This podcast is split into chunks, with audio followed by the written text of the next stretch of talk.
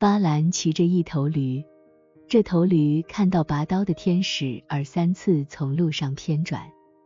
他还对巴兰说话。关于这个奥秘，我想在这里简要解释一下。当巴兰骑驴时，他一直在考虑如何对以色列人施法术，心中想的都是如何得回报。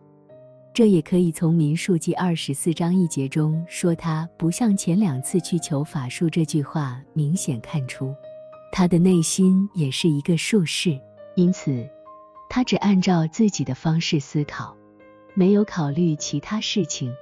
被骑乘的驴，就圣经的灵意而言，它象征被启示的理智，因此骑在驴或骡子上成为士师和君王的最高标志。拔刀的天使表示神性真理与伪谬作斗争。从这头驴三次偏离道路这一点，意味着启示的理智与法术的认知不一致。这也可以从天使对巴兰所说的话来理解：“我出来抵挡你，因你所行的，在我面前偏僻。”民数记二十二章三十二节。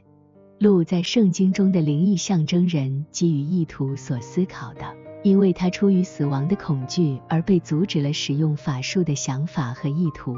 这从天使对他的话中是明显的。驴若没有偏过去，我早把你杀了。民数记二十二章三十三节。巴兰听到像是他的驴在对他说话，但到目前为止，驴并没有真的说话。而是他听到了像是驴的话语。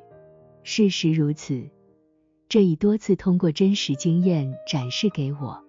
我被允许听到像是马在说话，但那声音实际上并不是来自他们，而是像是来自他们。当这实际上发生于巴兰时，这是为了在圣经中描述那个故事。因为它每一部分的内在意义描述了神是如何保护那些在真与善中的人，以免他们受到那些似乎受到启示，但实际上心怀欺骗意图之人的伤害。A.E. 一百四十。